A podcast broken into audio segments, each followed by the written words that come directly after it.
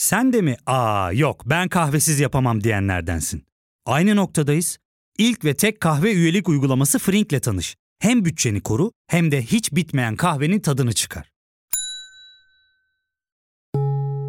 Yakınlarından terapinin onlara ne kadar iyi geldiğini dinlesen de kendin için bir şeylere başlamak zor geliyor olabilir. Ya da sevdiklerine yardım etmeye istekliyken kendi ihtiyaçlarını görebilmek. Hayvel, uzman psikologlarıyla kendi ihtiyaçlarını bulmanda sana destek olacak. Terapi yolculuğuna başlamak için detaylı bilgi bölümün açıklamalarında. Düzensiz göçmenler sorunu yeniden gündemde. Konunun çözümü bir mütabakata dönüşmüş durumda. Türkiye'nin sığınmacı sorunu ve yükselen yeni milliyetçilik bölümünde konuyu siyasi akımların tarihselliği içinde ele almıştık. Bu haliyle siyasi yelpaze içinde iktidar bloğu sığınmacıları göndermeme taraftarıydı. Tartışmada gönderilmeli mi yoksa gönderilmemeli mi ikiliği üzerinden yürüyordu. Ancak son gelişmelerden sonra ortaya yeni bir tablo çıktı. An itibariyle Türkiye'de siyaset yapan neredeyse tüm partiler sığınmacıları göndereceğiz diyor. Güncel siyasi gelişmeler ve bu gelişmelerin anlamına ilişkin konuşacağız bu bölümde. Bir de madem herkes göndereceğiz diyor, o halde daha gür biçimde sormanın zamanı geldi. Nasıl göndereceğiz? Bu soruyu da detaylandıracağız. Ben Ozan Gündoğdu, hadi başlayalım.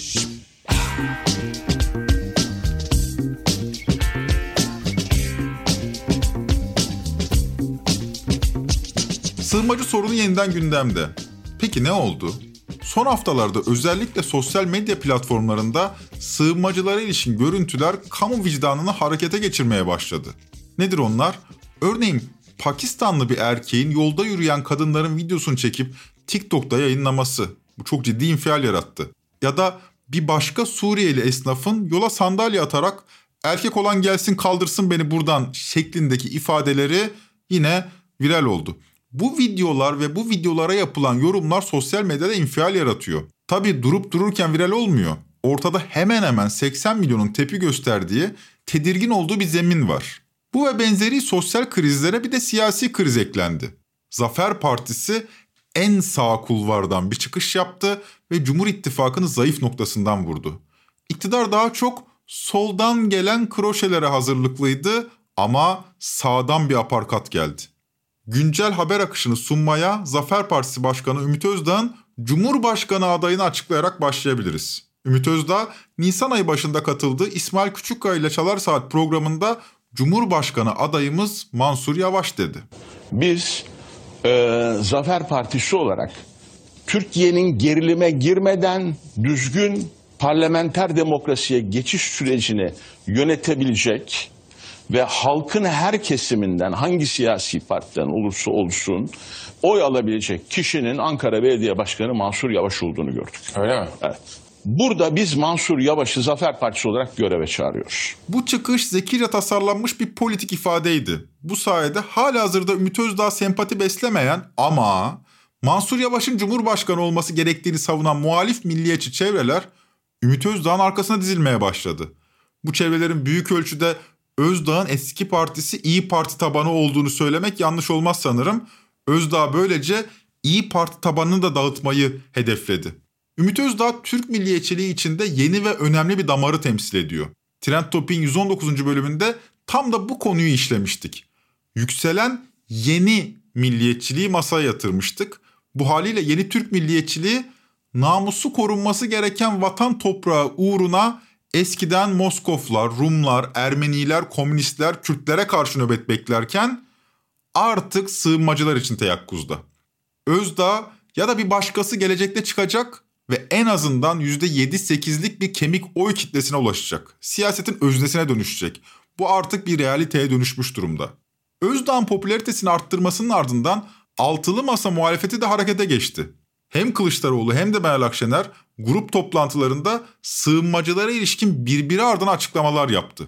Altılı Masa'nın liderlerine mikrofon her uzatıldığında bu soruda soruldu.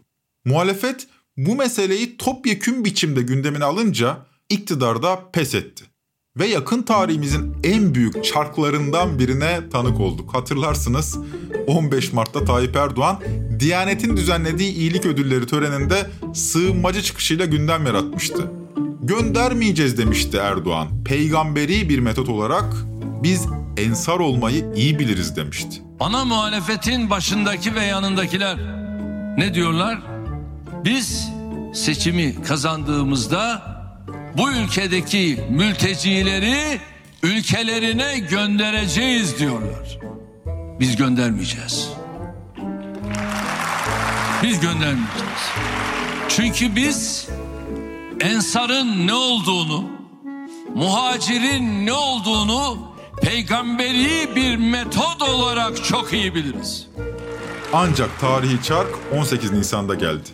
Türkiye 3,5 milyonu Suriyeli olmak üzere yaklaşık 5 milyon yerlerinden edilmiş kişiye geçici ev sahipliği yapmaktadır. Tek başına bırakılmış olsak da Suriyeli kardeşlerimizin gönüllü ve onurlu geri dönüşleri için elimizden gelen gayreti gösteriyoruz. 15 Mart'ta göndermeyeceğiz, 18 Nisan'da geri göndereceğiz. Bu ne yaman çelişki. İlk açıklamanın tarihi önemli. Avrupa'ya Ukraynalı sığınmacıların dağılmaya başladığı o günlerde Erdoğan göndermeyeceğiz çıkışını aslında içeriden çok dışarıya mesaj vermek üzere yapmıştı. Pek çok yorumcuya göre Erdoğan bu çıkışıyla batıya kıymetimi bilin demiş oldu. Fakat aradan geçen bir ayda artık içeriye de bir açıklama yapmak gerekti. Çünkü memleket sığınmacı gündemi nedeniyle huzursuzdu. Böylece geri göndereceğiz çıkışı geldi. Gönderecek mi göndermeyecek mi? Bu soru ertesi gün yerini MHP lideri Bahçeli'nin açıklamasına bıraktı. Türk Milliyetçiliğinin Merkez Partisi MHP bu konuya ilişkin suskunluğuyla köşeye sıkışıyordu giderek. 19 Nisan'da Bahçeli'nin grup toplantısında deyim yerindeyse sığınmacı açılımı yaşandı. Bir defa düzensiz göç adı konmamış bir istiladır. Mutlak surette önüne geçilmeli, yakalananlar derhal gönderilmelidir. İkinci olarak vesasen Suriyeli sığınmacıları sabahtan akşama ülkelerine göndermek hem doğru hem de mümkün değildir. Uluslararası hukuktan doğan sorumluluklarımız vardır. Fakat Suriyeli sığınmacıların ülkelerinden ayrılış ve kopuşlarına neden olan ağır şartlar ortadan kalkar kalkmaz güvenli ve gönüllü bir şekilde geldikleri gibi uğurlamak da bizim asıl önerimiz, asıl önceliğimiz ve şaşmayacağımız hedefimizdir. Misafirin ve misafirliğin süresi sınırlıdır.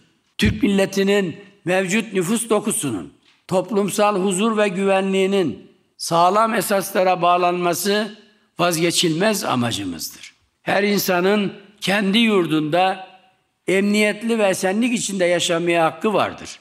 Özellikle önümüzdeki bayram günlerinde ülkelerine gidebilen Suriyeli sığınmacıların tekrar geri dönmelerine de hiç gerek yoktur.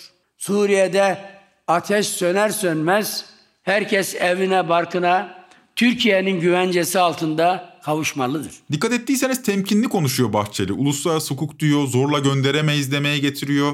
Sığınmacı meselesindeki en popüler söylemlerden birini bayramda Suriye'ye gidebilenler geri dönmesin söylemini tekrar ederek aslında biraz da ısınan ortamı yumuşatıyor. Topu göğsünde yumuşatıyor aslında. Eskilerin deyimiyle idare-i maslahatçılık yapıyor. Ama günün sonunda bu mesele eğilmek zorunda kalıyor. Yıllardır yaptığı gibi sığınmacı sorununu görmezden gelerek siyaset yapamayacağını farkına varmış görünüyor. Ya fark ettin mi? Biz en çok kahveye para harcıyoruz. Yok abi, bundan sonra günde bir. Sen Frink kullanmıyor musun? Nasıl yani? Yani kahvenden kısmına gerek yok.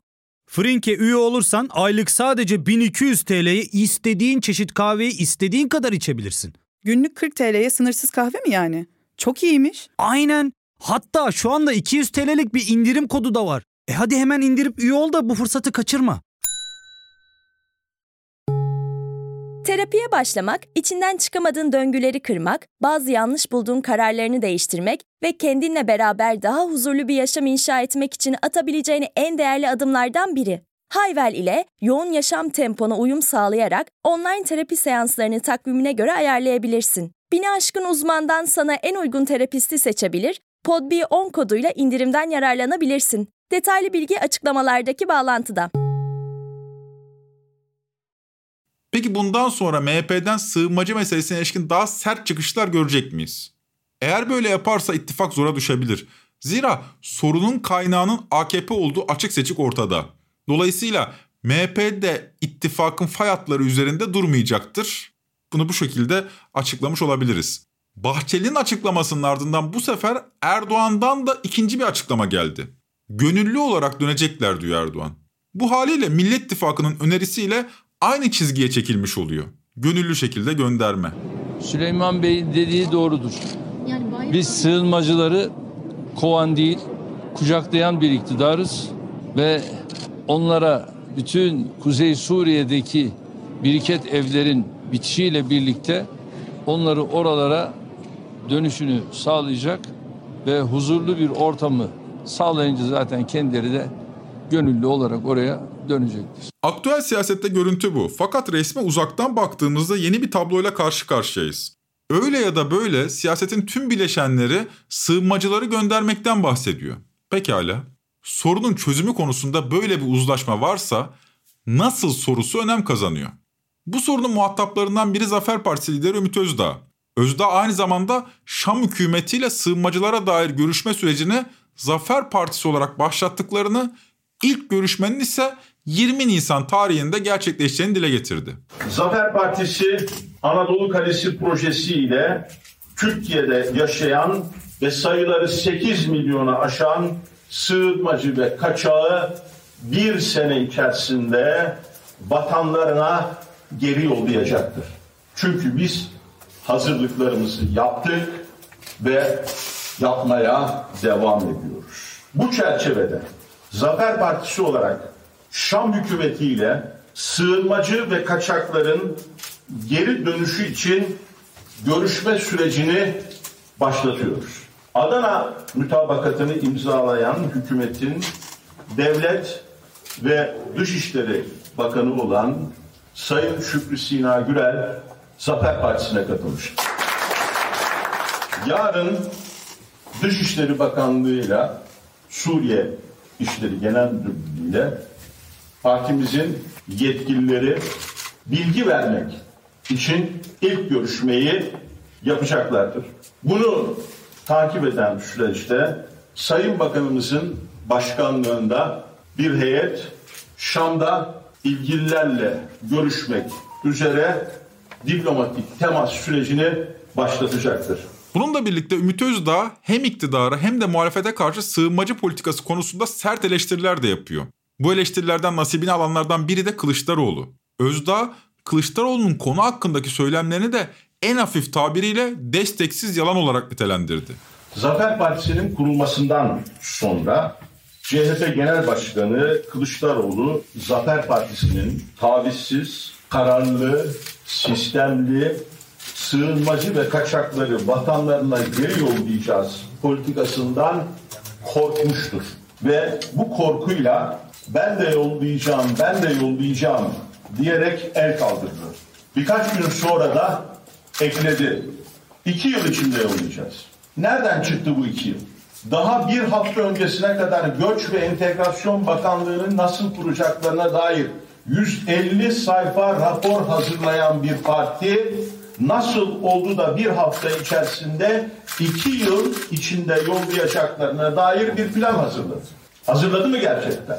Hayır böyle bir plan yoktu ama Kılıçdaroğlu'na hazırlan yollanmış bir mektup vardı ve bu mektupta iki sene hazırlık sonrasında geri dönüş başlayabilir yazıyordu. Raporu iyi okamayan Kılıçdaroğlu o iki sene hazırlığı iki senede geri dönüş olarak kamuoyuyla paylaştı. Özdağ'ın hedef aldığı konuşmayı Kılıçdaroğlu partisinin grup toplantısına gerçekleştirdi. Sığınmacıları gönüllü bir şekilde ülkelerine göndereceğiz diyordu Kılıçdaroğlu. Bu haliyle Ümit Özdağ ile siyasetin geri kalanı arasındaki tek fark zorla göndereceğiz söylemini sadece Özdağ'ın kullanması. İktidarı da muhalefeti de gönüllü göndereceğiz diyor artık. Nasıl sorusunu siyasi liderler zorla ya da gönüllü olarak şeklinde ikiye ayırıyor. Ancak nasıl sorusu biraz daha detay hak etmiyor mu? O halde gelin biraz daha derinleştirelim bu soruyu. 1. 6458 sayılı Yabancılar ve Uluslararası Koruma Kanunu'nun 54. maddesi kayıt dışı çalışan yabancılar sınır dışı edilir diyor. İçişleri Bakanlığı bu konudaki son açıklamasını 2019'da yapmış. Buna göre sadece 31.185 Suriyeliye çalışma izni verilmiş durumda. Tekrar ediyorum sadece 31.185 Suriyeli. Bugün sayının 38 bin dolayında olduğu söyleniyor. O halde soru 2 milyon Suriyeli çalışan kayıt dışı çalıştırılıyor. Bu kişiler sınır dışı edildiğinde ortaya çıkacak ekonomik tabloya ilişkin bir B planı var mı? 2. Ticaret Bakanlığı'nın verilerine göre en az bir Suriyeli ortağı olan şirket sayısı 15.159 olarak açıklandı. Burada şirket ortağı olan Suriyeliler ülkelerine nasıl geri gönderilecek? Bu konuda tatmin edici bir açıklama duydunuz mu? 3. Sadece kayıt altında olan Suriyeliler içerisinde 18 yaşını doldurmamış 1 milyon 77 bin 268 çocuk bulunuyor. Bu çocuklara kayıt dışı göçmenler de dahil edildiğinde sayı artıyor.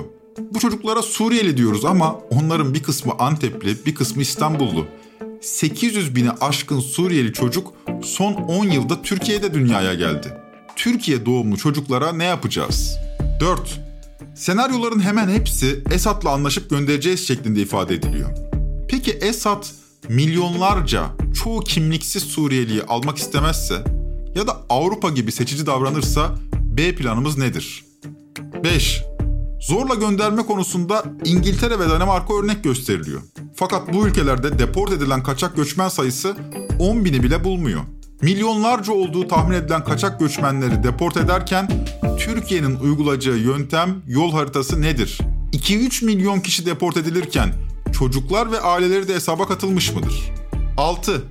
Avrupa ile imzalanan geri kabul anlaşması gereğince Avrupa'ya sığınan göçmenler Türkiye'ye iade ediliyor. Böylece Türkiye Avrupa'nın göçmen deposu haline geliyor. Geri kabul anlaşmasına ilişkin bir yol haritası var mı? Yoksa Avrupa'nın göçmen deposu olmaya devam mı edeceğiz? 7. Hala hazırda gönüllü geri dönüşün önü kapalı değil.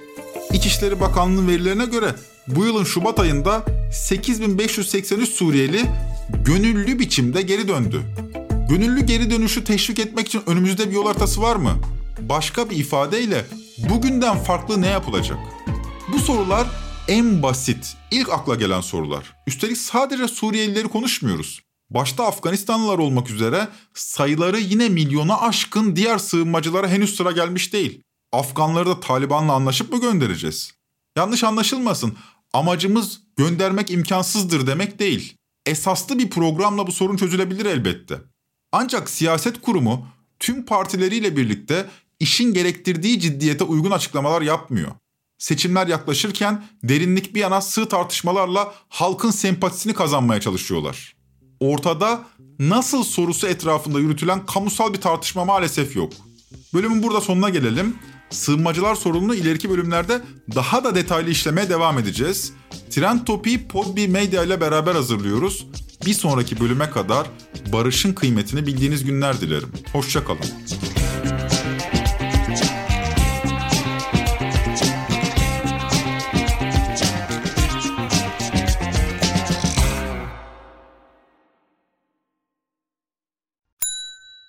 İlk ve tek kahve üyelik uygulaması Frink, 46 ildeki 500'den fazla noktada seni bekliyor.